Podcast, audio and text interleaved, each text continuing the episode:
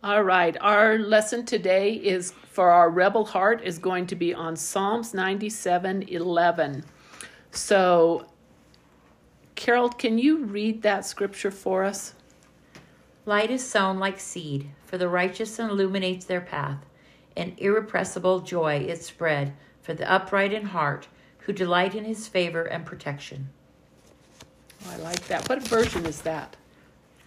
New International Version, NIV. NIV. Well, I wrote it out in the Amplified as well. The Amplified says, Light is sown for the uncompromising righteous and strewn along the pathway, their pathway, and joy for the upright in heart, the irrepressible joy which comes from consciousness of his favor and protection. Do you guys have something else? Or is it pretty Yeah, much that? mine, mine makes it just kind of simple. Light shines on the righteous, and joy on the upright in heart. Yeah, that's what I wrote down to begin with, and then I looked at it and Amplified. Carla, what do you have? Anything different? Mine's different? pretty direct also. Light dawns for the righteous, gladness for the upright in heart. Okay. So the word that I really kind of focused on was the word righteous. Um, is there other things you guys observed in that? If we go through our um, SOAP structure, so an observation, what were the words you came up with?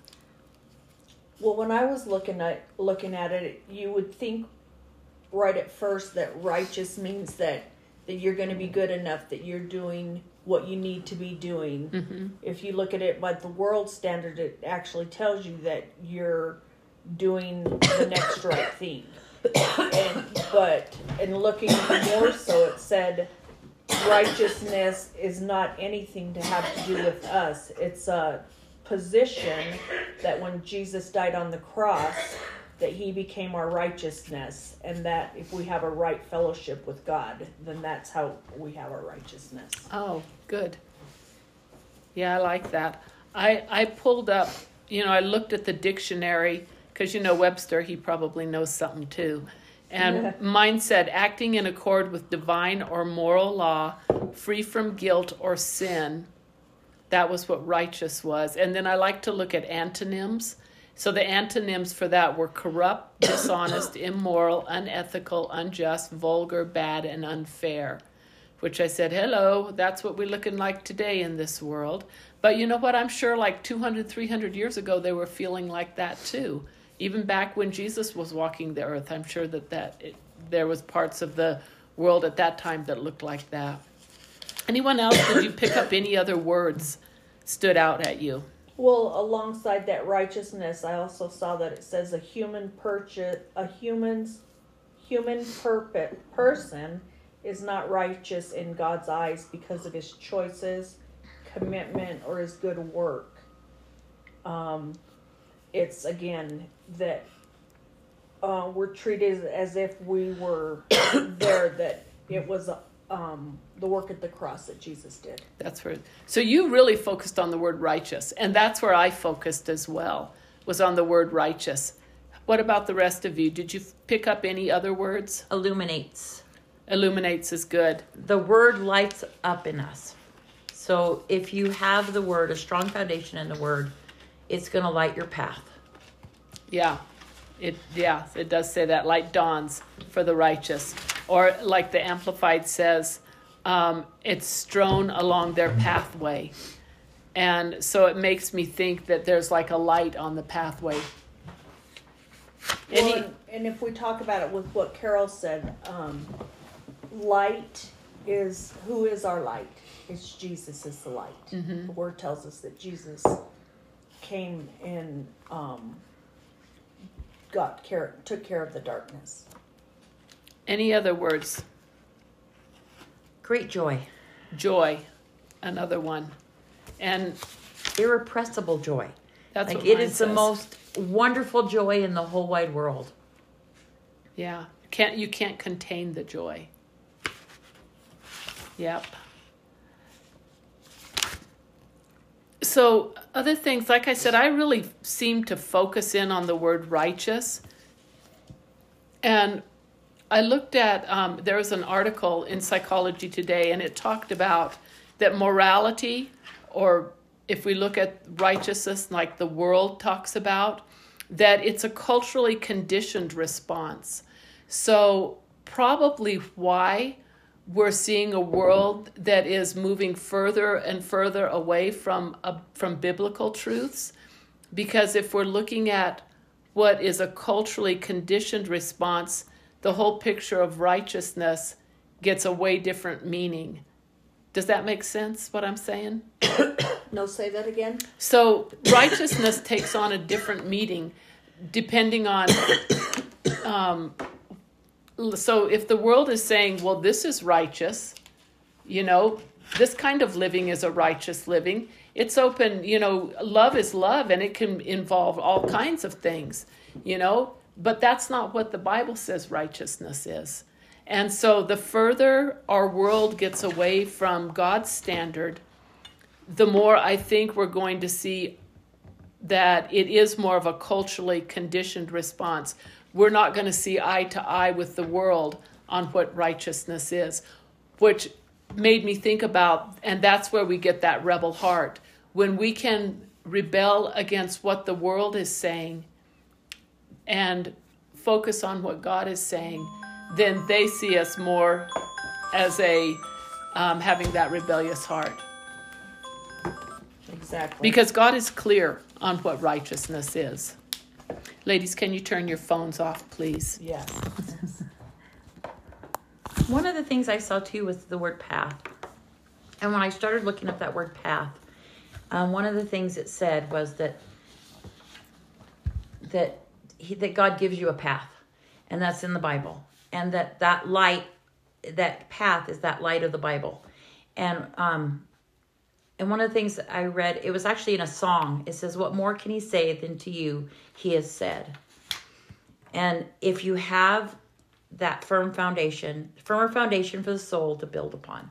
So that gives you that that ability to become righteous. That gives you that that ability to become joyful. If you have that path right laid in front of you. Can you say that firmer foundation part again? Firmer foundation firmer foundation for the soul to build upon. Well, and, and I think what Cora says too about the whole righteous piece is we by ourselves are not righteous. We take on the righteousness of Jesus, although there there are many verses in the Bible that talk about um, being able to be right in the Lord's eyes, um, and it talks about righteousness. So I do think that we can, when we look at the application piece, which is the next part that we're going to look at is application. Um, I think that that there are places that we can apply righteousness. So I kind of, for me, when I was looking at it, I broke it down into four areas. Um, the first one being righteousness is something God wants from us. So I looked at verses um, in 2 Kings 18 3 and 4, and I'm reading primarily from the English Standard Version. So it says in 2 Kings 18 3 through 4, and he did what was right in the eyes of the Lord, according to all that David his father had done. He removed the high places and broke the pillars and cut down the Asherah. And then in Jeremiah 9:24, it says, "Let him who boasts boast in this, that he understands and knows me, and that I am the Lord who practices steadfast love, justice, and righteousness on earth. For these things I delight, declares the Lord. So I do think there is a righteousness and being um, seeking to be right in the eyes of the Lord that gives us that um, upright heart. And that that's where we get the joy from. That's where we get our path is lit when we're walking that way. Can you guys think of anything else as far as righteousness is something God wants from us? Proverbs 4:18 But the path of righteousness is like the light of dawn, which shines brighter and brighter until full day. So it's like you can it's like you're building up that righteousness. It's not like you just have it first thing in the morning. Right. It's like you're building towards that righteousness and so it gets brighter and brighter as you follow the path. Well, and the more you you have that scripture hidden in your heart, like Cora was play, praying earlier, um, the more you're going to be able to walk that path that God has set before you. and I think I'm going to talk about it a little bit further down. Um, but one of the things that I I always kind of found interesting in the Old Testament was when a new king would come in and they talk about he removed the high places, he broke down the pillars, and that um, I found like super interesting because you think that's just something that applied to people back, you know, hundreds and hundreds of years ago, 2,000 years ago, you know, when they had high places that they did pagan worship at. But I have found in my um, few years that I've had here on earth that I've had many high places that I've I've wanted to keep in my life. Um, but I think we're going to get down to that a little bit further. Anything else you guys think about with righteousness is something God wants from us? No, can't think of anything else. Okay, righteousness is something we should practice, was the next thing that I saw. That it's something that we should practice. And the verse I saw was in 1 John 2 29. If you know that he is righteous, you may be sure that everyone who practices righteousness has been born of him. I think that if you are not reborn, born again, you can you can be a good person, but that goodness may not equate to God's righteousness. And I think that's what I was thinking about when the Psychology Today article was talking about um, that it is culturally conditioned, it's a culturally conditioned response. And I was thinking, you know, you can be good, but that doesn't always mean that that is God's righteousness, that it's God's right way of living.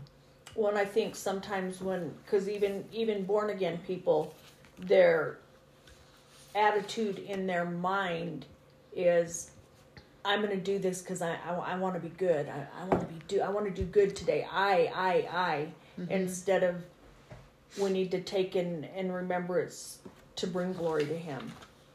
Yeah, and to further the kingdom, a lot of times, you know, when I start in the morning, I say, Lord, what what is it that I can do to further your kingdom today, Lord? Because for so much of my life, I think it was so much about me, me, me, me, like you said, and it really isn't. You know, our goal should be to promote the kingdom of God because that's the only place salvation is going to come. The next thing I looked at was righteousness is something that we can increase in.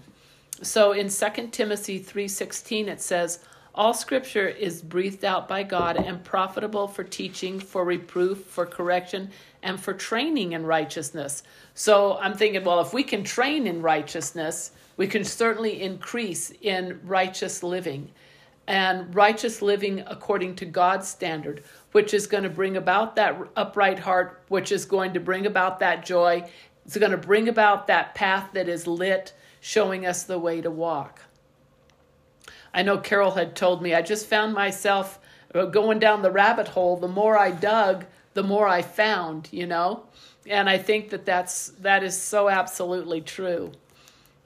And then this one I thought was so important. It appears that only uh, two of us here in the room can take this um, claim to fame. In Proverbs 16:31 it says gray hair is a crown of glory. It is gained in a righteous life. So I said, well there we go. I can, I'm in with that one. I'm in with that one too. When you got the gray hairs, um, it shows it's a gain in a righteous life.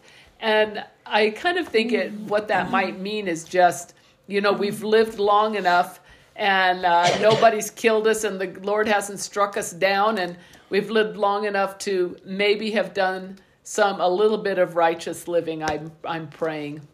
And what verse was that? Proverbs. 1631. Embrace that gray hair. huh? Embrace the grays, embrace them. And then the fourth one that I looked at was the the results of righteousness. There are results of righteousness in our lives. And the one that really jumped out on me in this one, we have been looking at prayer and we've been looking at um, the armor and kind of how to pray those those prayers that are effective. And so when we look at putting on the armor, part of the armor is that breastplate of righteousness in Ephesians 6:14. It talks about the breastplate of righteousness. And so it's the part of the armor that stops the enemy from that full frontal attack. When we are looking to the Lord for our righteousness, when we want to um, live in a way that is pleasing to Him and has that upright living, then it is a way that it stops the enemy from that full frontal attack. Doesn't mean he won't try to attack, but it is a protection.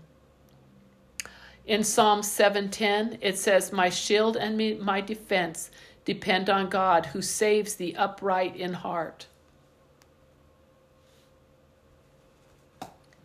And the other way that we see a result in righteous living is um, is what it talks about that back in Psalms 97 11, that there is a light on our pathway when we have righteous living. And I think it, it clearly it makes it easy for, easier for us to say, oh, there's the way, walk this way. God has lit our path. Right. Anything else you guys see as far as results of righteousness? Carol, did you come up with anything else? No. You've got the joy. Definitely, you get joy. I want irrepressible joy. I know. I do too. You deserve it too. That's right. Um, so I always like to look at the opposite of something too. I think sometimes you gain understanding of um, what the Lord's trying to say if, if you look at the opposite of it. So, one of my favorite speakers is Priscilla Shirer. And she talks about um, unrighteousness is upside down behavior, upside down living. And so she tells a story about across the street from their house, their friends had a boat, and that they had a little lake and a boat. And that they they could go out and use that boat and she would take her boys and sometimes go out on this little lake to go fishing well, they would always keep the boat stored upside down. And so when you went to go get the boat to get in it, you had to flip it back up. Well, you, you never knew exactly what was going to crawl, hop, or slither out from under that boat when you turned it upside down.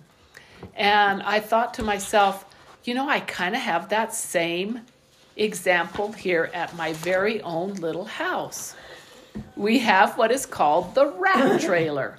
now, I don't know that anybody has ever seen a rat in this trailer, but it is an old trailer, and when you walk in, it's damp and it's dark, and I'm pretty sure that it creates an environment where things could jump and slither and hop out of this place. And so I know that you'd never really want to go in there if it's dusk or later because Lord only knows what you're going to find in that place. Mm-hmm. So, one of the things that she talks about is how we can create an environment where that unrighteous living can just grow. And you cannot create this environment and then think you're going to prance out and and all is going to be good. Or you can't, you know, live in this unrighteous environment that you have created and then think, well, I'm going to go over here in my prayer closet and pray down heaven. You've got to kind of be doing both because you can't live unrighteously and then think about that you know God's going to be answering every prayer you have and yet you're going to be doing what you want to do. It just doesn't work that way. It's it's an opposite living. And so you know the good thing about when you're leading a bible study is that you think of all the things in your own life. And i talked a little bit earlier um, about the high places and how you know some kings would come in and they would worship god but they'd leave the high places They wouldn't tear them down. And some kings would come and they'd tear them down. Some pe- kings would come and they'd still worship in the high places, which were altars for pagan worship. And when I think about my own life, I can say probably for a good 50 some years, I kept the high places up. Those places where I said, you know, this part of my life belongs to the Lord, but I have this part over here and it only belongs to me. I would keep sin in that place, sin that I wouldn't repent of, sin that I would feel I was justified in. Um, and, you know, I was pretty good at faking it. You could, I could walk out in the daylight and you would never know that I had this little corner of my world that I kept just for myself because I thought if I surrender all, if I surrender every bit of myself, I'm going to get hurt. And yet, it really is quite the opposite. Um, Well, and he knows about it anyway. well, he knows about it, but y'all don't know about it, you know? And I didn't want to be hurt by anybody else. It wasn't so much the Lord, it was more, you know, when you get hurt in your life, when people hurt you in your life, you don't want to give all because you think, if I give all, someone's going to hurt me. Well, and that kind of makes me think of where it says, um, there's joy on the upright in heart. Well, when I looked up upright, it's saying strictly honorable and honest in heart. And so the things that we're taking into our mind, and if we have those hiding places, then that goes into our heart. And then that's where we can be robbed of our joy. Amen.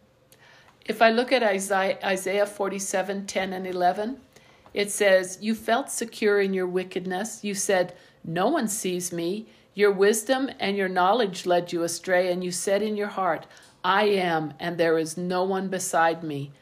But evil shall come upon you, which you will not know how to charm away. Disaster shall fall upon you, for which you will not be able to atone, and ruin shall come upon you suddenly, of which you know nothing. And I thought, what a really scary place to be in to say, I am. I mean, isn't that what God was? I am. And yet, how many times have I said, I am. This is my place. This is not your place, Lord. This is not your place, anybody. What is I I can only tell you how thankful I am that God didn't say, "Get the lightning bolts, time to smoke that one out." You know, I I'm just so thankful that he was so patient with me. In Isaiah 59 2, it says, But your iniquities have made a separation between you and your God, and your sins have hidden their face from you, so that he does not hear. And I really believe that that is your prayers, that you cannot create an environment of unrighteous living. Go in your prayer closet, pray down heaven, and think that he's going to hear. You know, I just don't think he can hear when you're living like that. Right. Psalm 78 58 says, For they provoked him to anger with their high places, they moved him to jealousy with their idols. And, you know, it's not that I had little statues. I'm sure every one of you can say, Well, I never had a little statue. But how many things did we Make idols of. make idols of? How many things? Right, and then and then uh, two that we have to abide in God's presence, and that's where our hope comes from, and it's in you know staying in the Word and not just living because we all have that place that it's you know that we're not giving Him. hmm I'm glad to hear that, that I wasn't the only one. Yeah, Well, I thought it was interesting. Psalms 34, 17 through 18. The righteous cry out, and the Lord hears and delivers them all, delivers them out of their troubles. The Lord is near to those who have a broken heart and saves such as have a contrite spirit. So to be righteous doesn't necessarily mean you don't have a broken heart. To be righteous doesn't mean you don't have I guess righteous isn't you want to build towards righteousness, but I don't think we ever will have that complete righteousness, but we need to keep building for it because we we do have broken hearts and we have broken parts and we do have things that God sees and says, you know, See, now I think when it says that, that having a broken heart, I think it means our heart is broken for um, having unrepentant sin, unrepentant sin, and um, for holding things in those high places. Because once that the Lord really spoke to me about that, and I finally listened, I mean, I must have cried and cried because I thought how awful I was being by holding those things in my heart. Yeah.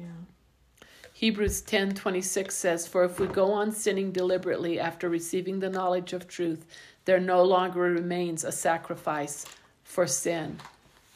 Well, Can- you- if you look at the word contrite, it says filled with a sense of guilt and a desire for atonement and penance. So you are looking for that. You may Yeah. still have all those things, but you're desiring. That's what you want is to be, to not have that, to be filled with that joy that you mm-hmm. don't have. You know. Hebrews, what was your verse? Hebrews 10:26 For if we go on sinning deliberately after receiving the knowledge of the truth, there no longer remains a sacrifice for sin. And that one's a tough one. Yeah. You know, because we know he's he's revealed it to us and yet we're just being selfish and doing what we want. Yeah. And I think it comes back to um, we can um, increase in righteousness. It says we can. We practice righteousness. It says we can do for sure that every, you may be sure that everyone who practices righteousness has been born of him. So I know that um, it's something we can practice, and um, I think it's something that we can increase in. I'm I'm just so thankful that our Father is such a a gracious and forgiving and long suffering God that he has so much patience with us. Anything else jump out to anybody that we missed? Protection. Oh, tell me what you got on protection. um it just it, and i i just think that when i look at how god protects us and i think about personally how god has protected me and when i've cried out to him and protected me and i and i think about the the the night that that we had a water spout hit our boat i mean i was crying out for protection and God protected us and kept us safe. And you know, it's like, you know, you know, when you something like that happens, you think, okay, you are there, you mm-hmm. are protecting me and the people around me, and and I think it just comes down to that that contrite spirit where you're just like, oh Lord, just help me. Mm-hmm. Mm-hmm. You know forgive me for this things. Forgive me for this. And let me build this and it's it's not just you honestly have to be sorrowful you have to be able to say i'm sorry Yeah. Yeah. Well, anything else jump out to anybody? All right. Well, again, our verse was in Psalms 97 11. Light dawns for the righteous and joy for the upright in heart. Thank you, ladies, so much. Carla? Can I give a prayer for Ashley? We just want to. No prayers for Ashley? Okay. You could say, get Just a shout out. Hey Ashley. I'm praying for you, girl. All right. We're going to close and we will pray. Okay, so um, I kind of am trying to remember this story from memory, but there was a story of a farmer and a baker. Tell me if you've heard this one. Um, and uh, so the farmer and the baker had this deal, right? They exchanged butter for bread. And uh, they don't walk into a bar or anything exciting like that. Um, but the farmer and the baker had this deal, and the the baker starts realizing the butter's getting less and less, and he's getting mad about it, right? So he takes him to court, and uh, the judge says to the farmer, Well, uh, how are you weighing your butter? And he says, Well, I don't have like uh, like a measure, like a weighing device, but but I have a scale. And um, since the deal is three pounds of butter for three pounds of bread, I just put the loaf of bread up on the scale and then I just weighed out with the butter. Then the case was dismissed, right? Because obviously the baker was shorting on the butter, but he wanted to complain, right? so, it, it, and it's not a funny story or anything like that, but it's just to get us thinking about trust, right? Could you imagine? Aren't you glad that God doesn't take and measure us according to the trust that we give Him? Yes. Right? Amen. Um, in fact, we would almost even be able to describe trust um, and unbelief um, those kinds of things we could or belief i'm sorry trust and belief almost like synonym, synonyms right? Couldn't we? But if we look at scripture god defines it it all a little differently because he doesn't measure us in that way. Um, mark 9.24 do you remember that story about um, the little demon possessed boy? Let's go there. Mark chapter 9 verse, we're going to start in verse 14. And it says, When they came to the other disciples, they saw a large crowd around them and the teachers of the uh, law arguing with them. As soon as all the people saw Jesus, they were overwhelmed with wonder and ran to greet him. What are you arguing with them about? He asked. And a man in the crowd answered, Teacher, I brought you my son who is possessed by a spirit that has robbed him of speech. Whenever it seizes him, it throws him to the ground, and he foams at the mouth and gnashes his teeth, and he becomes rigid. And I asked your disciples to drive out the spirit, but they could not. O unbelieving generation, Jesus replied, how long shall I stay with you? How long shall I put up with you? Bring the boy to me.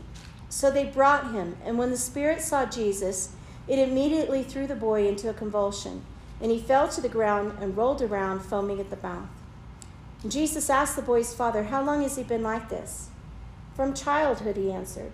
It has often thrown him into fire or water to kill him, but if you can do anything, take pity on us and help us. If you can, said Jesus, everything is possible for him who believes. And immediately the boy's father exclaimed, I do believe. Help me overcome my unbelief. I bet we've never struggled with the unbelief in a situation, have we? Haven't we even just recently been talking about, I don't even know how to pray about healing? Like, we struggle with that, you know, for asking God to completely heal somebody, or are we just praying for your will, Lord? You know, and, and, and then that struggle um, where we're afraid to believe that that could happen. I know because I haven't seen someone in a wheelchair get up and walk. If you want to do that, Corey, you go right ahead. I'm just saying. I haven't seen that. Uh, I've heard that, right? Do I believe that God can do that? Sure. But sometimes when we can't see with our own eyes, we're skeptical about people that say they can. There was a, a pastor friend of ours who said, um, My husband Richard's back is really bad right now. He'll probably end up surgery route eventually, but. Um, he he said, "Why don't you bring him to church, and I will um, we can lay hands on and pray over you." And he goes, "We had a little boy from the valley that couldn't walk, and he came up and they healed him, and and he could walk." And I thought, "Wow, uh, okay, do I have that kind of belief that I would wheel Richard up there and just okay, go right ahead, God, you know?" Does anybody struggle with that? Because I'm just being honest, right? I'm just being completely, completely honest. I know we talked, yeah. But is it because we haven't seen it? Well, because we haven't seen it, so yeah. I'm, so I'm bringing Coralie to go and do this. Yeah. But I'm really not believing it, so it's not happening. You know what I'm saying? Maybe because I love what what he was saying right here, and God honored it, and his son was healed, and he did have that unbelief, right? He's like, I believe, I believe you can do it. And it's exactly what we're saying. I believe you can do it, but I can't get all the way there. I need you to help me get all the way there, right? And so looking at that, that's a trust issue too, isn't it? Yeah. It's it's a trust issue. Um, But I think sometimes God has other things. I mean, has Yeah. other. I mean, it's like when my mom passed away. I didn't understand it for a long time. mhm. Why? I mean, here was this very Christian, upstanding woman that preached. I mean, she, her whole life was God. And when she died, I thought, why? You know? Mhm. But there was a reason. I mean, and I really feel that my son at the time was having, uh, right after that, was having problems. And because my dad remarried Kathy, his new wife, and she was the one that really pushed for David, and and that's something my mom wouldn't have done. Mm, She's the one that really saved David and helped David, mhm. you know. And I think that, and I mean, even She Cor- did, huh? yeah, even Cora. I mean, her witness is much more powerful than her getting up and walking. Mm, I agree with that. Yeah, God's So- got a plan and everything. that God's he got a plan and everything. So when Yeah. I, I, I still struggle with why. Why? Sure. You know, like why did my son die? Why? right. And I don't know. hmm But does God have a different plan? Yeah. And that's what I have to trust. right. That's what I have to believe that God has something else because of his death. This is going to happen. Sometimes that's all we're left with is God, I have only this promise in your word that all things work according to good for those who love you and follow you, right? And so we say, okay, I don't know what to do with that death, but I believe you have a plan in it, right? Uh, and how you're driven, I look at, you know, just like what you said about your mom, and we've heard Susie's testimony about your mom. And to me, there's a woman that um, she may be gone, but she left so much of her legacy uh, that's getting even passed down to us, you know? And um, so, would it have been different had you had her only to yourself and she was still being your faith for you? You know what I'm saying? Yeah. Yeah. Um, and now you're able to pass that faith to other people. Well, like the verse Mhm. you just read, Mhm. help me. Yeah. You know, what I mean, we have to, Help me. we have to Yeah. ask because Yeah. with the wheelchair, you know, how long's it been? Right. You gotta help me because you know what? I don't see it happening, you know. Right. But Because prayer, we prayer, happen, but know. asking God, yeah, help me in my unbelief right now. Show me, God.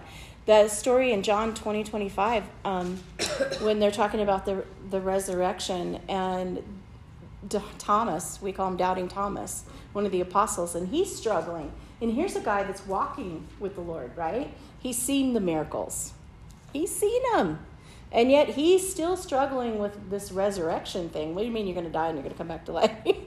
He's like, yeah. And so he says in 2025, unless I see the nail marks, I, unless I, let me emphasize that, unless I see the nail marks in his hands and put my finger where the nails were and put my hand into his side, I will not believe. Wow, right? And so, you know what? Jesus said, Do not disbelieve, believe. I know you're wrestling with it. That's what he tells us. I know you're wrestling with this. Whatever the situation may be, it might not be healing, it might be um, marriage issues, it might be uh, the death of someone you love, it, illness, cancer, you name it. We're all, look at the COVID stuff we've dealt with, right? All of these things, he's saying, don't disbelieve. Don't make that your first go to. Believe. Ask for my help in your unbelief. He said, Blessed are those, though, he's speaking back to him, blessed are those who um, have not seen and still believe. You didn't get to touch it, you didn't get to see the nail marks with your own eyes, you didn't get to see the miracle happen with your own eyes, but you can believe that God's capable of it, right? Belief is a big part of that trust. Um, what I believe about your character individually, uh, how you believe about me, determines a great deal upon whether or not I'm going to trust you in a trust fall, right? there are those people that are going to give it all they got. I believe that if I asked Pat to catch me in a trust fall, she's going to lay her body down to keep me from hitting my head. I do believe that, right? If I ask, Don? My sister-in-law Kimmy Yeah. sent me a video of some girls gathered around this guy and asking to, to, uh, you know, put, trust him and fall. They were all ready for him. He fell forward Oh. instead of back. When you said that, I thought that was weird. But how many of you had those friends during trust fall thought it was funny to watch someone fall on their flat on their butts? Right? Well, I don't know. Growing up, I had some pretty rough friends, I guess. but there are those people out there that they might say that they're your friend, but really, when it comes down, you can't trust them to be there, right? I, I'm sure we've all had circumstances in life where someone we thought was a friend walked away in a hard situation, right? Um, belief and trust, though, again, like I said, they're kind of almost synonyms, except God teaching us that He can help us again in that unbelief and in that trust. Which brings us finally, I know it took us forever to get here, to Proverbs 3, 5, and 6. and we'll read that one out and I'll write it up here. This is the one verse. Don't ask my kids now. I don't know. They probably will say they don't remember anything. But um, I homeschooled my boys, and this was the verse that they wrote constantly. Had them write it out. Part of their handwriting, part of the Bible. And so that's why I picked this one because it kind of means something to me. But um, I'll write it up here and then we'll go through it. But good night. All right. Um, trust in the Lord.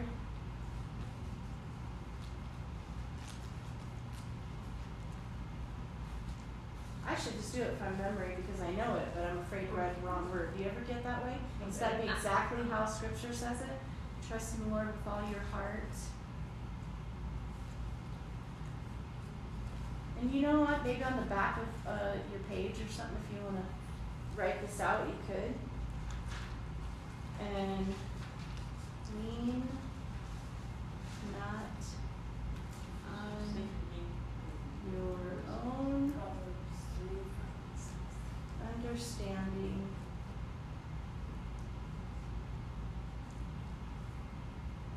Things I could have done ahead of time.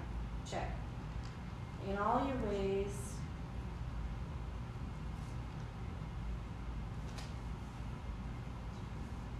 Acknowledge him.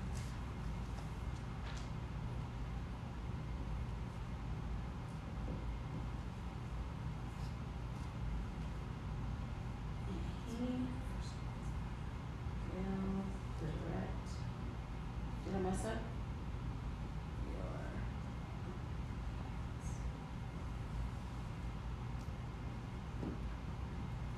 Okay. Oh, this one says make path straight. Okay. See, that's how I memorized it.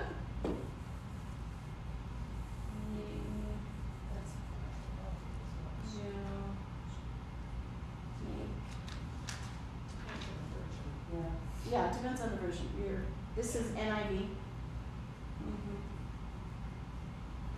And I think NASB is what I memorized. Does that sound right? Okay. You know, if you're around people that aren't reading their Bible and, Uh-huh. you know, it's like, when you say that to them, it's like, what? So I like to tell them from the message, trust God from the bottom of your heart. Mm, Don't try and figure everything out on your own. Yeah. Listen for God's voice in everything and everywhere you go. He's the one who'll keep you on track. You know what I'm saying? So just for the person. you Yeah. know what I mean? Sometimes reading the message, you know, comparing the different versions is really good. All right, so what did you notice? Any repeating words? Any any any things in here that you noticed? Birds. Birds. Trust, seek, depend, show. Trust. At least that's all in mine. Lean. Lean. Acknowledge. Acknowledge. Then mine says show. Mine says show you which path to take. Oh, and he will Yeah. will make. Yeah. So and no, all I remember those my things, verbs. with those things, Okay, what? with those things that they just mess, messaged, Yeah. all of them, Yeah. not just some of them, it's all, all. Oh, exactly. Kim, Yeah. Yes. in mine, instead of acknowledge, it uses the word submit. Yes. We'll mm. talk about that. Mm-hmm. Uh, because that is closer to, that's closer to the Hebrew word. Okay, so we see that same thing like we did the other day, all, all, right? Not just part of it, right? Um, and then we got these verbs. We got trust, lean, acknowledge. Who's doing that part? We are. We are. We are, right? Who's doing this part? He will make. God. Yeah, will make straight. That's my whole verb, right? We'll make straight. Okay, I'm going back a few years. Well, I like the amplified, but I have amplified, and it says straight and smooth. Woo! Straight and smooth. No Being obstacles. amplified is like really No obstacles extra. block your way. nice. All right. We see the word your. No one said the word your. That's four times in there. Just catch that. Okay, your, not not somebody else's. Well, which that's probably why we get to Doubting Thomas and we're like, well, if I see it and I touch it, right? And he's saying, no, no, no. You could go the other way. Remember, Jesus said, don't focus on your disbelief, focus on your belief, right? So you can do this. You can trust the Lord with all your heart. You don't have to touch my side. Lean not on your understanding, and all your ways acknowledge him, and he will make your path. Okay, um, trust, we'll break it down. This word trust here, um, that means to lie helpless, face down, a servant ready to obey. It, it gives you a much different picture than the one where we're standing there wrestling with God, doesn't it? It's the opposite of wrestling with God over trusting Him in something. It's laying it down. It's laying yourself down, putting your pride down, putting your need to know. Yikes. We need to know, don't we? Why, God? Where are we going, God? What are you doing, God? Well, and mine also says to rely confidently. Rely confidently. It's trust. It's trust, right? Okay, so trust, and then heart. Look at that one. Remember, we talked about heart not only being an organ, um, but it also being the source of emotion for them. Okay, so looking at that, Jeremiah 17 9 says that our heart is deceitful. Anybody feel like they can identify with their heart being deceitful? Yeah, yeah. Have you made choices in your life and you thought, mm, do you want to share anything?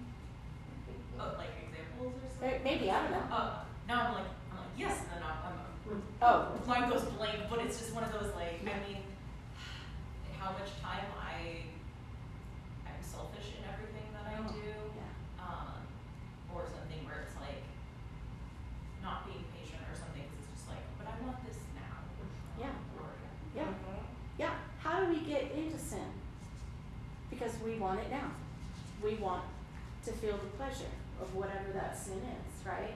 We're in the now. We're in this world. We're so used to telling each other, be in the now. Right? What what are some of those, you know, trust trust your own heart. Right? Um, trust your heart, follow your heart. Your heart knows. All of those slangs, little things that you hear that the world says, right? But scripture says your heart's deceitful. In Proverbs 28 26, you want to read that?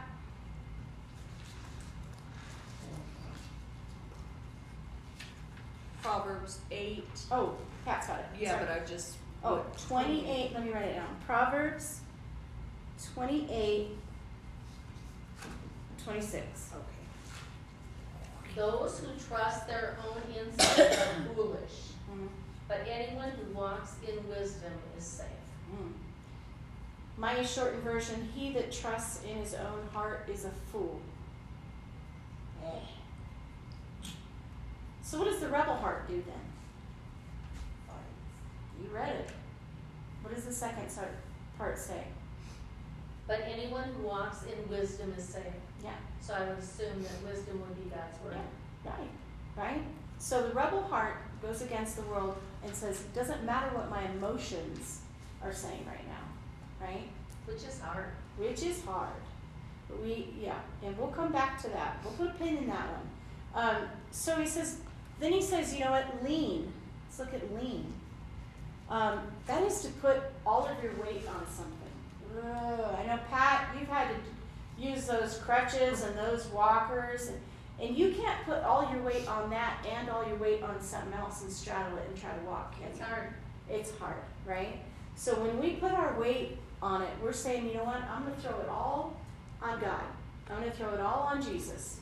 He's going to get the whole banana, right? Because I can't have one foot over here on, you know, standing with God and leaning on God, and I can't have equal in the world. I can't move. We're not moving at the same pace, right? We have different goals, especially if God's telling me, I want you to trust me, and I want you to stand right here, and the world's saying, go your own way, right? Have you ever had somebody try to lead you blind? Also, if you're leaning, mm-hmm. you're off your own balance. You're off your own balance. Good, good picture of that. Yeah. You know, or, or people think it's funny, you know, because like my, my daughter-in-law would say it all the time. I do what I want when I want. Mm. You know what I mean? And Ricky, my little granddaughter, because she'd say it all the time, just jokingly. Mm-hmm. But yet, she did what she want whenever she wanted. You know, don't tell me what to do. And little Ricky stood up one day, do what I want when I want, Grandma. Yeah, uh-huh. we'll see about that. I love stories of grandchildren for that same reason. We went to Red Devil a few weeks ago after church, and um, Emma, she's the little three-year-old, okay, and she does what her daddy did, constantly leaning back in the chair, trying to balance on those two legs, right? Although, if anyone was watching her that one day in church when she fell off the chair, did anybody see that? Oh, she's running around, she's running around, she came up and then went all the way, just like during worship, just went all the way past the chair and hit the floor. Everyone standing here was like, oh! and she just got back up. You know, she just has no, there's no pain tolerance, or, you know, she's got high pain tolerance. Anyway, so we're in Red Devil and she leans back in that chair and pretty soon smacks, hits the floor. She doesn't cry. She just gets up, gets back in the chair. And we're like, five minutes later, bam, oh, gets back up, gets, we're, all right, you know what, you're going to sit in the booth. but when we're trying to do that, and we can't, we can't balance it all on our own, can we? We, we can't, we don't even have control. It's a false control, right? Because Emma thought, oh, I got it this time. I can balance this, right? I can, I can handle my weight. I can do this. You know, we start to rationalize things, don't we? Our, our own understanding when we get here. Our own understanding. Tell me about that. What we think it means, Mm-hmm. it could maybe mean. Mm-hmm. I'd like it to mean. Mm-hmm. Mm-hmm. Mm-hmm. I think that when I get into leaning on my own understanding, I I can get very much like doubting Thomas. I get right back into that place of God, I don't know what you're doing in this situation. Let me know. Let me help.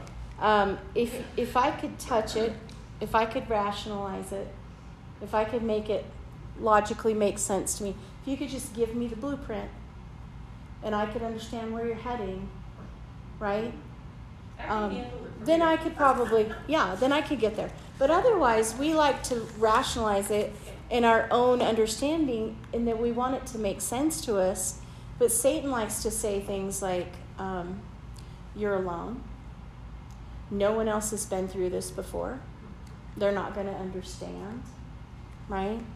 Um, scripture says, though, in Hebrews 4.15, that Jesus was tempted in every way. So we can't exactly go to God and say, Lord, this problem is unprecedented. Uh, I'll need to make up my own rules and my own plan here um, because it's a unique situation, and I'm not sure what you say applies here. I can think about five different scenarios in my lifetime where I've probably had that subconsciously had that maybe and maybe full on had that conversation with God of I don't see how that scripture could apply in this situation. Right? Am I the only one? No. No. Okay. I thought that. Um, but Satan, though, will tell you you're the only one that's dealt with that. Right? And then Satan will tell you no one's going to understand, or they're going to judge you, or, you know, all of those things. When we start hearing that, um, that type of talk in a situation where we don't feel like we can share truly with God what's going on with us because we need to handle it because He's not dealt with this before, or uh, we don't feel like we can share it with other people because of those things, um, we need to recognize the lies that are being said, right? Um, and those scary little red flag things should start coming up. Like, that's not truth, right? That's not truth. I know that's not truth. And sometimes we got to mentally walk ourselves through it, right? In all your ways. No, it says in some, doesn't it? In some of your ways. In some of your ways, acknowledge Him. Is that is that right, Carla? In some of your ways, acknowledge Him. No, in all. Oh, in all, in all your ways, acknowledge Him. Everything, Carla. Everything, all the Everything, time, always. all the time. Are you sure? Yes. Gosh. Even though Ah. I'm doubting it, do it anyway. Do it anyway. I like that. So you're coming and you're going, your conversations, your thoughts. That's all, right? It's what? Lying thoughts, liars. Yeah, yeah. What about acknowledge? I like. We're finally over here to where my girlfriend over here can just Kathy can take it away. Acknowledge. Tell me what you got, girl. My version says submit, Yeah. which, um, to yield to authority. To yield to authority. Who's the authority? Not me. God, but God, the Word, right? Um, What, Mom? She said me. Oh, me? oh, not me. She said not me. She's clarifying that. All right, you're right. So that authority, yikes, are you ready? That authority is invited by God. God, come and be my authority. In all my ways and everything that I do, come be my authority. I don't want to be the authority. I will mess it up. Right? Um, the difference in this word acknowledge and it's it's it's a little it goes a little further. Um, the Hebrew word is yada. And I don't maybe I saw this, so I got this definition. I mean this uh, spelling. Hopefully it's correct. It looks correct. Uh, yada. The Hebrew word for acknowledge, and it's an intimate term. It is the same. That same yada was used in be, with Adam and Eve's relationship with how they knew each other. I know you know what knewing means. Um, so it is an intimacy. It's a personal relationship with God that pretty much says there is nothing here that you haven't seen, right? There is nothing that I haven't laid bare before you. I'm not trying to hide anything. You know me, and I know you inside and out. It's a very personal, intimate relationship that we're acknowledging God. God, you know me. And in that, I want to give you all my ways. Where we get David, show me, Lord. Show me where I'm making mistakes. Show me where I need to improve. Show me how to love you better.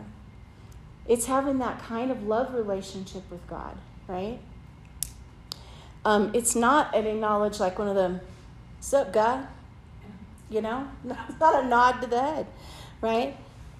And I wrote down um, to acknowledge God means I know you are true, I recognize your authority, Mm, I respond to you, mm. Give thanks to you, and and let let you direct my path. Nice, nice. You've summed it all up in like one sentence. It took me 20 minutes to say, but good job. Good job. Okay, and then we got He will direct your path, or He will make your path straight, or whatever, and smooth, or whatever you got there. Um, God, get this God doesn't need you to know. You don't need to know. You don't need to know the answer to your question, your what, your why, your when. If he needed you to know, he would have told you. Right. Isaiah 55, 8, 9, 8. For my thoughts are not your thoughts, neither are your way. My way, it's my ways, declares the Lord. Mm. What verse? Um, Isaiah 55, actually 9, 55, 9. Yeah, God has different ways. God And we sees don't the need whole to have picture while we all- only see a tiny corner of it. Yeah, and we don't need to have all the answers. So, anybody know if I'm using the right side of the eraser? Because I really don't know. Um, let's just go with it. It's working. It's working. Yeah, but I think it did on that side too. Yeah, I don't. I don't know. so that brings us to what do we do with this information? We got to apply it, right? Otherwise, we've just taken it in. You know, Scripture says it's not just enough to know the word; you have to actually obey it. Ah, right? So, looking at that, here's four ways. The first one is get sober. What does that mean? Be alert, clear judgment, What? be clear. Be clear, right? What do we need to be clear about? God. God. His intentions. Yeah. Not his intentions, his. I'm sorry if I'm blocking you guys. We don't say to God in this moment, um, how am I going to fix this, God? How am I going to handle it? Right? No, we don't say that. We, we ask a couple of questions of ourselves. First of all, let's just write that down. We don't ask how I am going to blah, blah, blah. But what we do recognize is Satan lying. This is where we get sober thoughts. This is where we get our emotions in check, right? And we say, okay, you know what? My heart is deceitful right now because even though I think that no one's ever dealt with a situation that that can't possibly, that scripture can't possibly apply to my marriage, right? Where I, I mean, I just, I'm sick of the guy. I'm done. Right?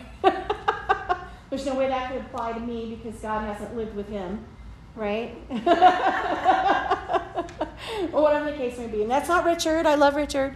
Um, uh, but it is that it's what are the lies that Satan's telling me right now? Um, 1 Peter 5 8.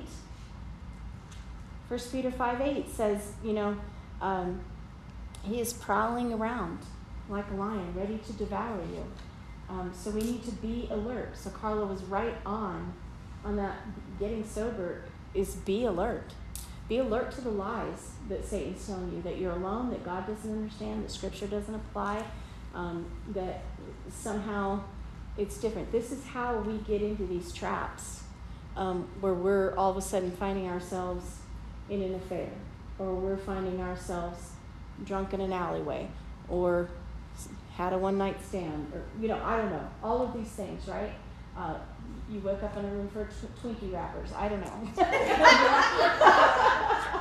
Is that we've rationalized ourselves to that point, right? Because of our own understanding and our own rules that we've made up. You go to a psychic. You go to a psychic. That's true. I know a lot of people that have done that. Yeah. Um, and you rationalize that, right? Yeah, you rationalize it because you want, oh, that's a whole rabbit trail. Anyway, um, we recognize then again any feelings or my heart, it doesn't align with Scripture. Okay? If it doesn't align with Scripture, you need to stop. Let that be your wrestling point. Okay? The second thing, um,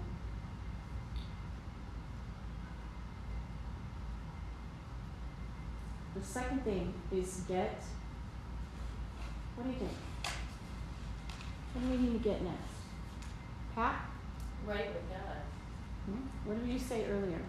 What is the opposite of being a fool?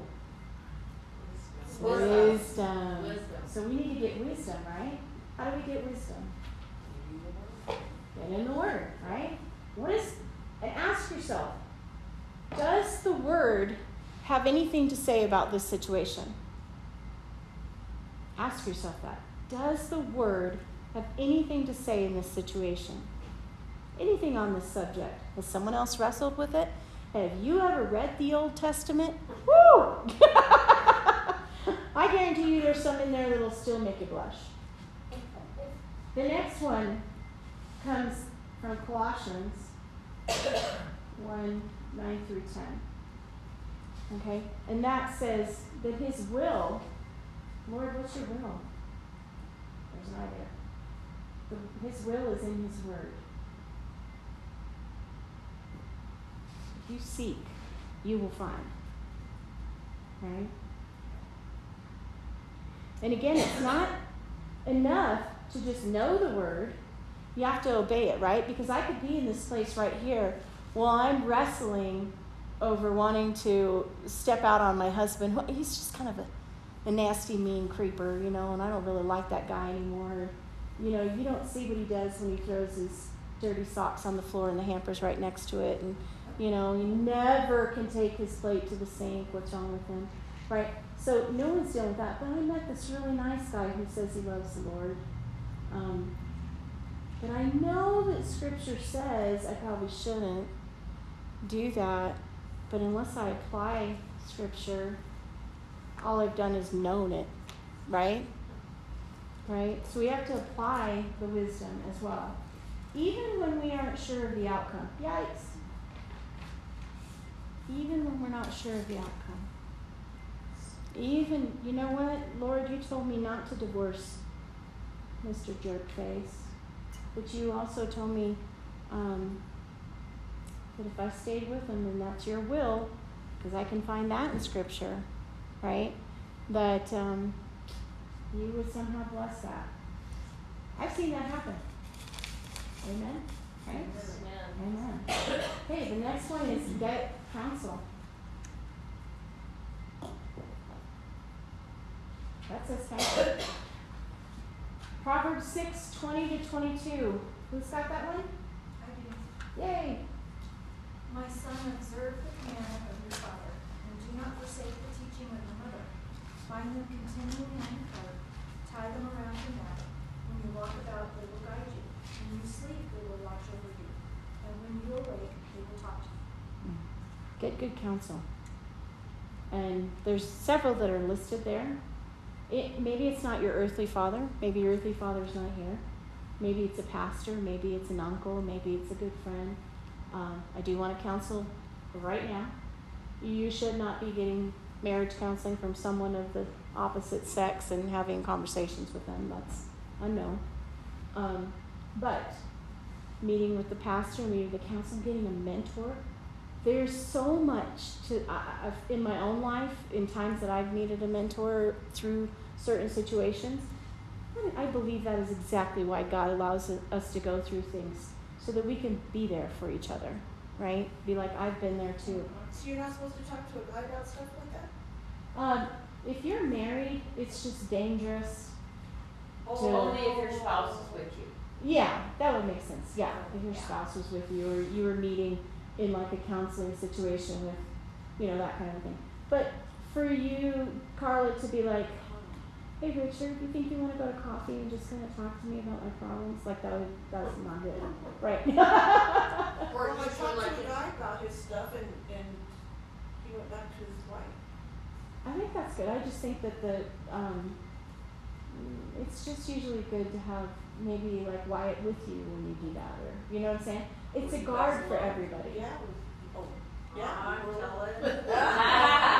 Who knows? Yeah. It, it's just a, it's just good good counsel. That's all I'm giving you. Good counsel is it's wise. There's been a lot of people who wind up having an affair with somebody because they started off in a conversation about how their no good spouse was. Oh, trust me, I treating didn't want it. Oh. I believe you. Neither did she. Okay. All right. All right. Deuteronomy 34 9 um, says basically that Moses obeyed God and he kind of left this legacy, and because of that, Joshua followed. So that mentorship is basically saying, you know what, I've walked through this. I walked through the wilderness that maybe no one else had been through that you are around, and then uh, if if you watch me, I'll show you how you can get through this wilderness as well, right? Um, so find out is there somebody that can help me? Ask a pastor, ask me, ask whatever. Um, or if you know a friend that has gone through something. Um, Sharon does grief counseling. I know that when I've struggled, Sharon has helped me, given me words of encouragement and stuff. Um, but there's always someone out there. There is nothing new under the sun, guys. Um, so, and they have acquired wisdom that you don't. Right? I haven't lost my husband yet. Uh, maybe he'll lose me first. Who knows what God's will is, right? But one of us one day is going to need someone who's already walked that path. Yeah. Even in the things like a, oh, what do I do about the paperwork, right? Even those kinds of things. Like it's overwhelming. You're already over. Uh, we could go on another rabbit trail just just in that, right? but, huh? What was the Deuteronomy? Deuteronomy 34 9. I'll write that down. And then um, Galatians 6 2. Who has that one? Me. Okay. Carry one another's burdens, and in this way you will fulfill the requirement of the law of Christ. That is the law of Christian love. Hmm So we're to bear each other's burdens. If God meant for us to be alone in situations, He would have told us to be alone, be separate. But did God say be separate? The only thing He said be separate from was the world. But He told us, as Christian sisters, girlfriend, get your sisters back. Help hold up the arms, right? Get get in the trench with them. Like it's to be messy sometimes, right? And so it's that lie that Satan says, My sister's going to judge me. I can't share this with them. It's a lie that says, um, My sister can't handle this. She's never dealt with it. I've. I, prayer. When, when in that story about the boy um, that was demon possessed, they said, Well, your disciples tried to heal him and it didn't happen. And he said, This is the kind of thing that only prayer can do. When we are on the prayer chain, or if I send you a prayer request, or you're praying for your, your friends or your family, whatever, God says that's more powerful than anything. And so I don't need to have walked in your shoes to pray for you, right? I just need to know what to pray for. When yeah. I was going down that rabbit hole, and it goes, because I do that quite often. Hmm. Um, when, and it goes with this, is it says that about carrying another person's burdens, but don't become an obstacle. Mm, Don't, mm, you know, don't become something. Put put yourself out there that you're stopping that person mm. doing what they're supposed to be doing with God. True, true, true. You have to know when to step back. And I think sometimes we do. Yeah. Because we start going, oh, well, you know, God said. But we don't really know that. Yeah. We're not really saying that. We're just, you know. Well, and it's important too that in that counsel that we're giving, maybe we- we're supposed to seek it, but in the counsel that we're giving, make sure it aligns with Scripture. You don't want to be directing your sister down the wrong path, right? It doesn't matter what your heart's telling you or that you're feeling for them. Sometimes we just have to speak truth and let God do the rest of the work.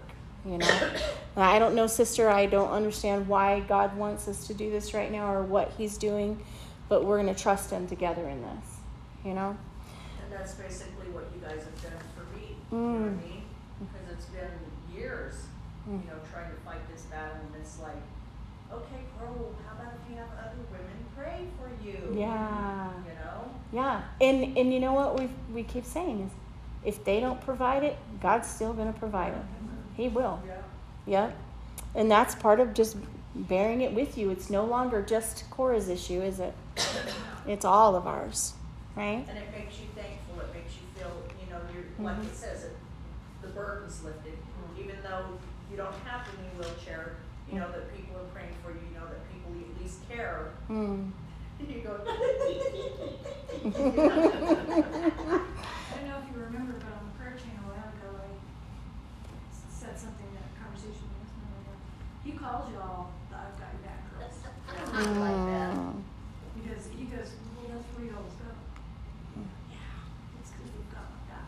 Mm. So, I mean, he still says that. Mhm. So when you talk about us having your back or you guys having my back or whatever, it is very true. Mm. We are not meant to go through these things Amen. alone. Amen. Yeah. Um, the fourth one is coming. Here it comes. Ready? Get low. This is the last one. Get low. What do you think that means?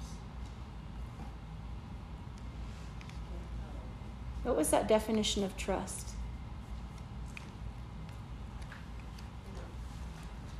Get look back. Lie helpless. Lie helpless, right? Lord, I don't know where you're going. I don't know what you're doing. I'm going to trust you with it all right now. I'm going to let you be the authority. I'm going to let you have the plan that I don't need to bring the plan. I don't need to have the answer.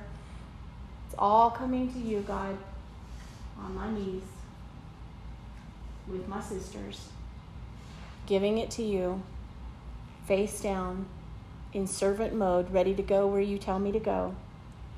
I'm recognizing that I don't have to be in control of the boat in the storm. I can take a step out onto the water and trust that you're going to catch me, right? That we're going to make it through this. That God's not going to let us down, He's not going to let us drown, you know? I went through that last week, there was something, it wasn't anything big. Yeah. But it was something that was bothering me, and it's like, how am I gonna deal with this? How's it gonna work out? What can I do to change it maybe? Mm. You know, how can I control this? Yeah. And finally I sat down and just said, okay, God, it's in your hands, and I'm not gonna worry about it anymore. Yeah. It went away. I didn't have to worry about it at all. It's like, thank you, God. Nice. You know, it was just trusting in the Lord. Right? Praise God. But you said one of our key little words there I. Right? I. How, what am I going to do?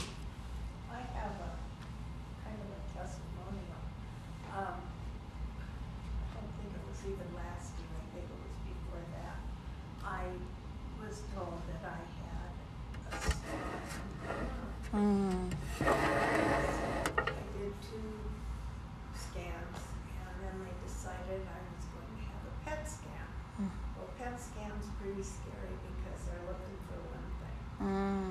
And I, I thought, I went through it, I prayed, and I pretty much decided, I'm just not gonna handle this. I'm Mm. just gonna turn it over to the Lord. When I went in for the PET scan, and I went in and out of that scary tube, I was talking to the Lord the Mm. entire time, Mm. and it turned out that it was benign. Oh, good.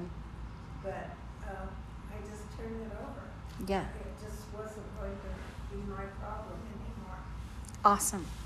I love, and I think somebody said something close to it. Um, but in that, all your ways acknowledge Him, and you will make your path straight um, and smooth. Um, is uh, a picture of Him like removing the barriers, right? It's like He's running ahead of you. Here's you. and he's running ahead and he's just moving everything out of the way so you can get where you need you to go. And that's exactly what we do when we turn it over to God and he says, I got it, I've got this. I just you don't worry about it, daughter. I've got this. You don't have to say I. You don't have to wrestle with how. Um, yeah. Anyone else? I'm kind of done with my side of it, but I'd love to hear any thoughts you had. Just observation I had when I was reading the verse, um, that he will make your way straight. Mm-hmm. And the first thing that came to my mind was that the shortest distance between two Hmm. points is a straight line. Nice. And we, we, Well, we want to go all the way around. Ah, amen, amen. Yeah, amen. Yep. That's a good point. Thank you. I don't have many. That last text that I sent to you, and I was asking about, uh, the way the world is doing. Uh-huh. They're doing the same thing now as they did when Moses was giving them, um, the Ten Commandments. Because while he's up there, they're down here messing around. Yeah.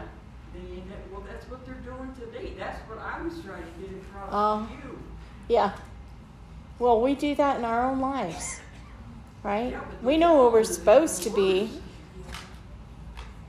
yeah. right? Oh, and then and then we say like little things like the joy is in the journey, you know. yeah, but if we went straight, you get there quicker for sure. Eleven days or something, as opposed to forty years. There's been a lot of times too that I've gone through something and you kind of ask the Lord, okay, why, why is this happening?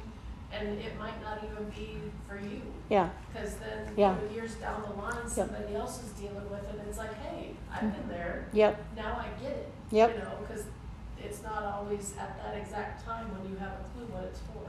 And if you don't hold on to the bitterness in it and you allow God to have victory in it, I- I'm thankful for the things I've gone through. Mm-hmm. I'm thankful for being able to help other people go through the same things. I mean, they're not pleasant to go through, but it, I don't know. There's just something about sharing what God's done, right? It just overcomes all of that. And it feels better Yeah. learning from somebody who's been there. Yeah, it does. Versus somebody that read it in a book or whatever. It's like, Right. what the heck do you know? Right.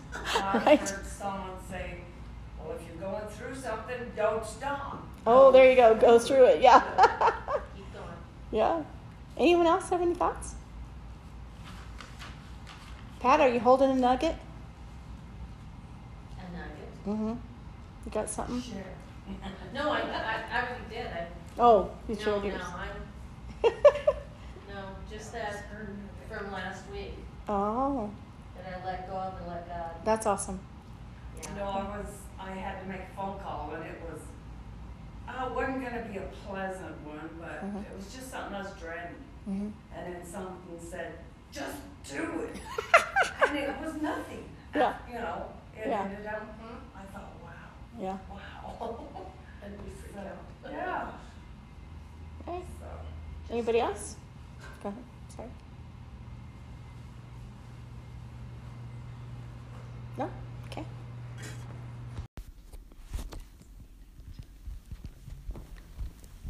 Well, good afternoon, ladies. Um, I'm Cora, and I'm stepping in for Kim and uh, Susan. They weren't able to be here. So, in our ongoing stu- study, The Rebel Heart, um, you shall love the Lord your God with all your heart, and with all your soul, and with all your mind, found in Matthew 22 37. We've been taking different verses, verses and um, observing what they have to say to us. So today we're doing John 14 27. If I could get you, Virginia, to read those, please. So the New Living Translation reads, I am leaving you with a gift, peace of mind and heart. And the peace I give is a gift the world cannot give, so don't be troubled or afraid. And then the ESV version says, Peace I leave with you, my peace I give to you. Not as the world gives, do I give to you. Let not your hearts be troubled, neither let them be afraid. John Great. Great, and that's the one I'm going to be doing it from. So, taking place in this scripture right here, the previous verses are telling us about um, Jesus is telling them that he is going to die and leave them. Uh, he tells them to keep his commandments and that the Holy Spirit is going to be, he's going to leave him as a helper to help them do this. You can imagine they're sitting there and enjoying a meal with Jesus, and he drops that on them. They've been following him for three and a half years, they've given up their careers. They were looking to Jesus to be their king and set up a new kingdom. Their hopes and their plans had been crushed. So, anybody else have anything on that take? What they were and know anything about those the upper room and what was going on?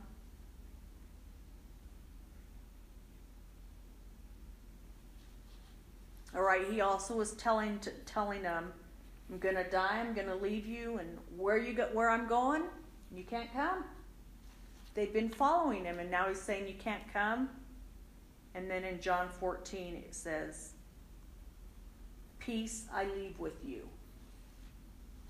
Crazy, huh? So you think about it and you put it in our stories for today. You know, things have been going good and you know, we've been following the commandments the best that we can, the things that He's had for us, and we're trusting in that. Or, you know, maybe life has been a struggle. We're doing our best to make it, you know, and then here comes the trial, you know. So, so he's talking to them at the dinner, correct? Correct. He's been talking to them all at the dinner and stuff and just, you know, told them all that.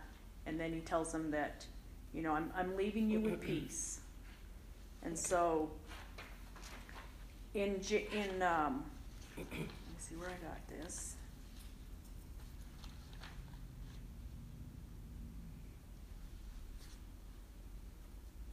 Well, it's a test. God is just testing us, and He knows that we're ready to go to the next level.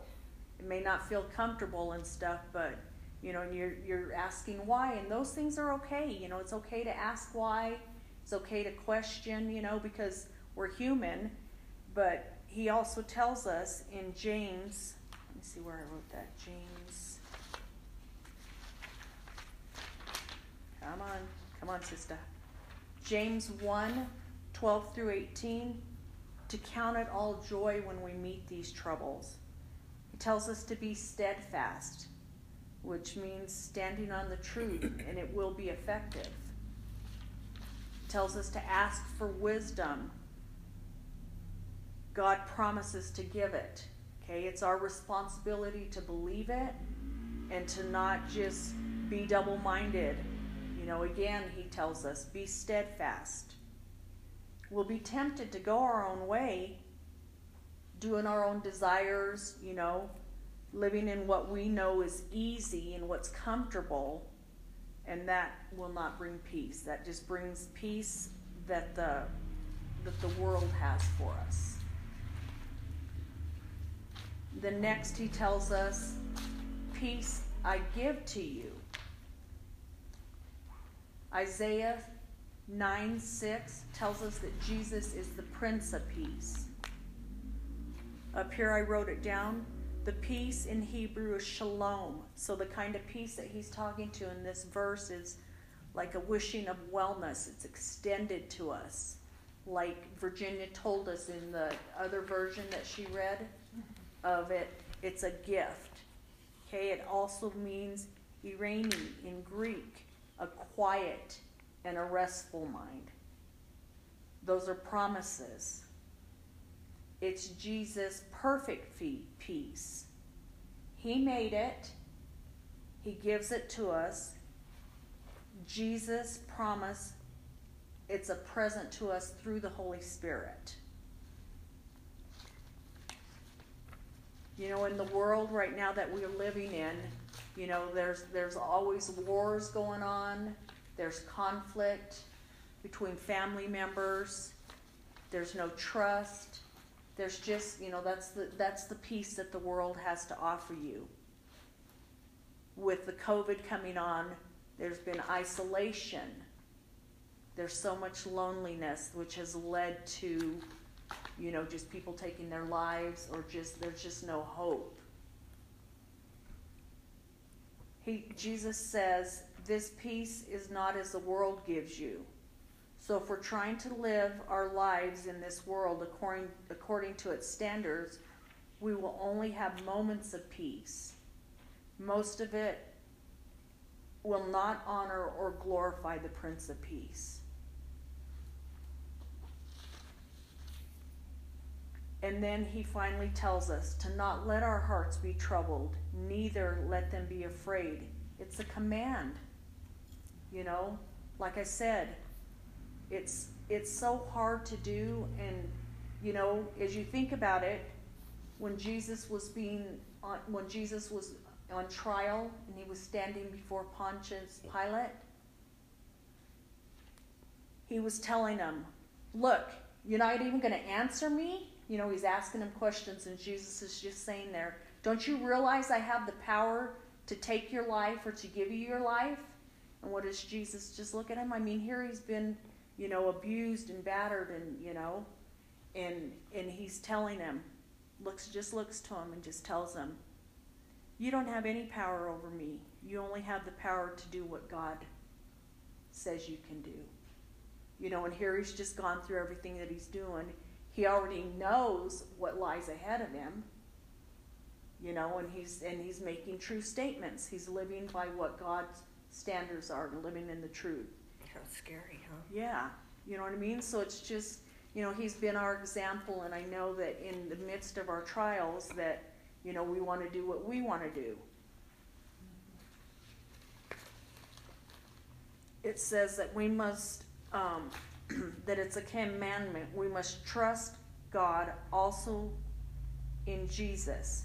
His peace is a deposit, it belongs to Jesus. He did that by what he did at the cross. We need to choose his wisdom, which is the truth, stand firm in that truth, and claim his free gift.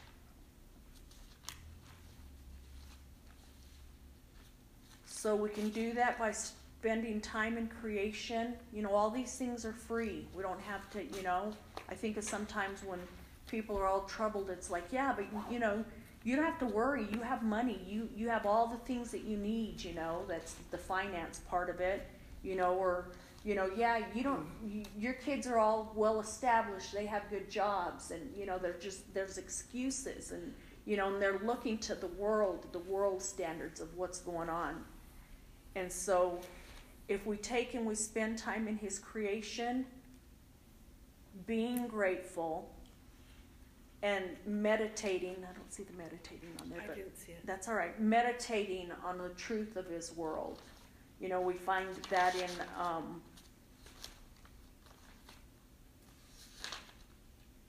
in Philippians 4 6 through to 9. So, so spending time in His creation is reading the Bible and just going out, what enjoying says? his beauty. You know, taking a drive. You know, out in his beauty. You know, with gas prices, I don't know about now. I was going to say it doesn't cost doesn't cost you anything, but you know, or just walking, walking around your neighborhood. It's good for you. You're free, breathing the fresh air. Just spending time in His creation and being thankful. I get it. Just all that He's done, Right. all that He's done and made, and That would be the meditation part. You know, yes, you know, I think of Virginia's circumstances. She's going through a lot right now, but she's chosen to come here today and spend it with sisters and staying in the Word. And, you know, that's huge. You know, Sharon, you know, trusting and, and being joyful in her circumstances. She had to take responsibility, which we talk about, and do the things that she needs to do. You know, we all need to do that. do what you can do, and You know, I suffer from depression and I'm sitting at home, yet I haven't been responsible in doing the things that I need to do, picking up and, you know, cleaning that bathroom and doing my chores that I have at home. And then it's like something hits me, you know, and then it's like not only am I hit with that trial, but not taking care of my responsibilities, and that's where I get into depression. and it says that we can't do this on our own strength, you know, that again, like I said, his work at the cross and believing in what Jesus has done for us It's the only way that we can do it, and we have to. Okay. You mentioned uh, Philippians four six. Were you Mhm. gonna? Because I have it here. Oh, great. That would be great. That was what my I brought into the study. All through nine through nine. Well, I did six through seven. okay. Do you want me to read it? Yes. It says, Do not be anxious about anything, but in every situation, maybe it's important, by prayer and petition. With thanksgiving, present your requests to God, and the peace of God, which transcends, transcends all understanding, will guard your hearts and your minds in Christ Jesus. So I, Very I good. Through seven. Sharon, will you look up eight and nine on your phone, please? And so, Kathy, I'm sorry. what am I looking at? Philippians 4 8 through 9. Because she was telling us, you know, really, will you read it one more time, Virginia? And I have it right here so I can do it. Okay. So, so six was, don't worry about anything, and this is, I don't know what version. Christian Standard, CSB. Okay. Um, don't worry about anything, but in everything through prayer and petition, with thanksgiving, present your requests to God, and the peace of God, which passes all understanding, will guard your hearts and minds in Christ Jesus. Finally, brothers and sisters, whatever is true, whatever is honorable, whatever is just, whatever is pure, whatever is lovely, whatever is commendable, if there is any moral excellence, and if there is anything praiseworthy, dwell on these things. Do what you have learned. I can. I thought she said, oh. Do what you have learned and received and heard from me and seen in me, and the God of peace will be with you. Okay, so it was talking about how we're supposed to do it by, you know, no worrying, asking with petition, and then he tells us why, so that our hearts will be guarded.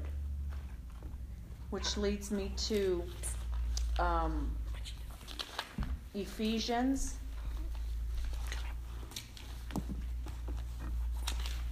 And that would be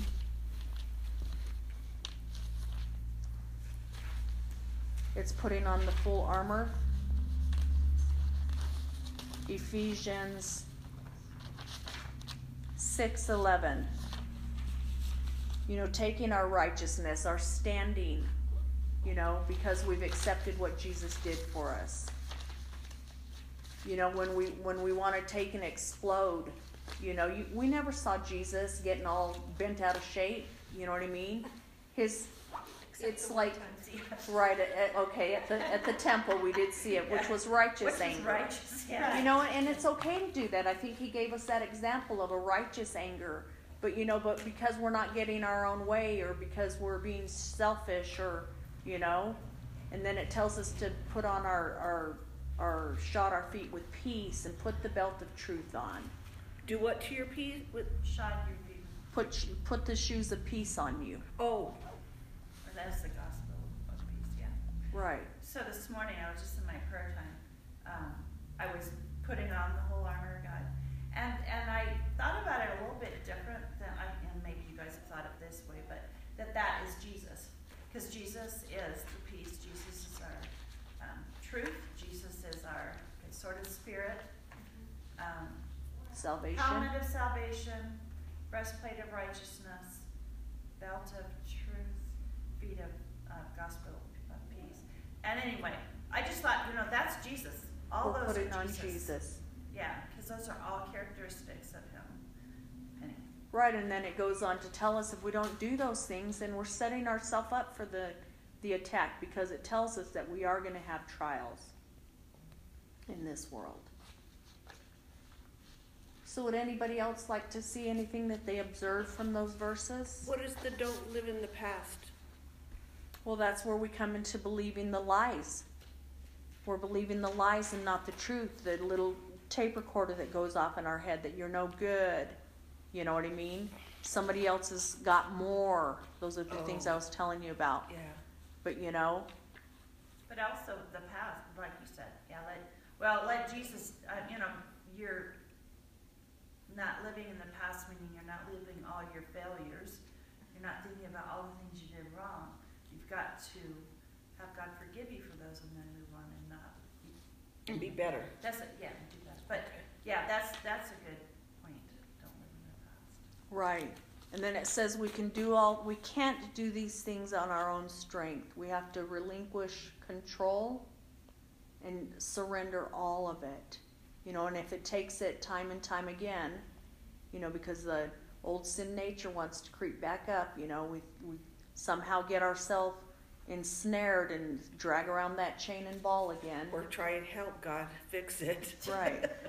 Here, let me help you with this. Yeah, I'm really good at that. I have experience with this, and it's like, where did that get you last time, huh? All right. Does anybody else have any other anything? Um, under the observation, I just wrote, um, this is godly peace and security, and they're a gift from God. Um, they didn't have it already, speaking of, of the disciples, or, you know, at that time, they didn't already have it. Um, so Jesus is giving it to them. Nothing without Jesus can give us this peace and security. And the opposite of peace is anxiousness um, and, you know, worry. But instead of, you know, being anxious and worrying, we need to pray about everything, which is the Philippians 4 6. Okay. Anything speaking to you, um, Linda? No. No. Well, we're glad you've chosen to come here today and just share with us, you know, your your presence and, you know, your spirit. I like to surrender all. We need to work on that. I need to work on that a lot. And how about you, Sharon? Anything? Catherine. Corley. It's like being at my high school reunion. All right, ladies, and that's concluding our um, scripture for today. And I again thank you guys for coming and sharing with us. Thank you. Thank you.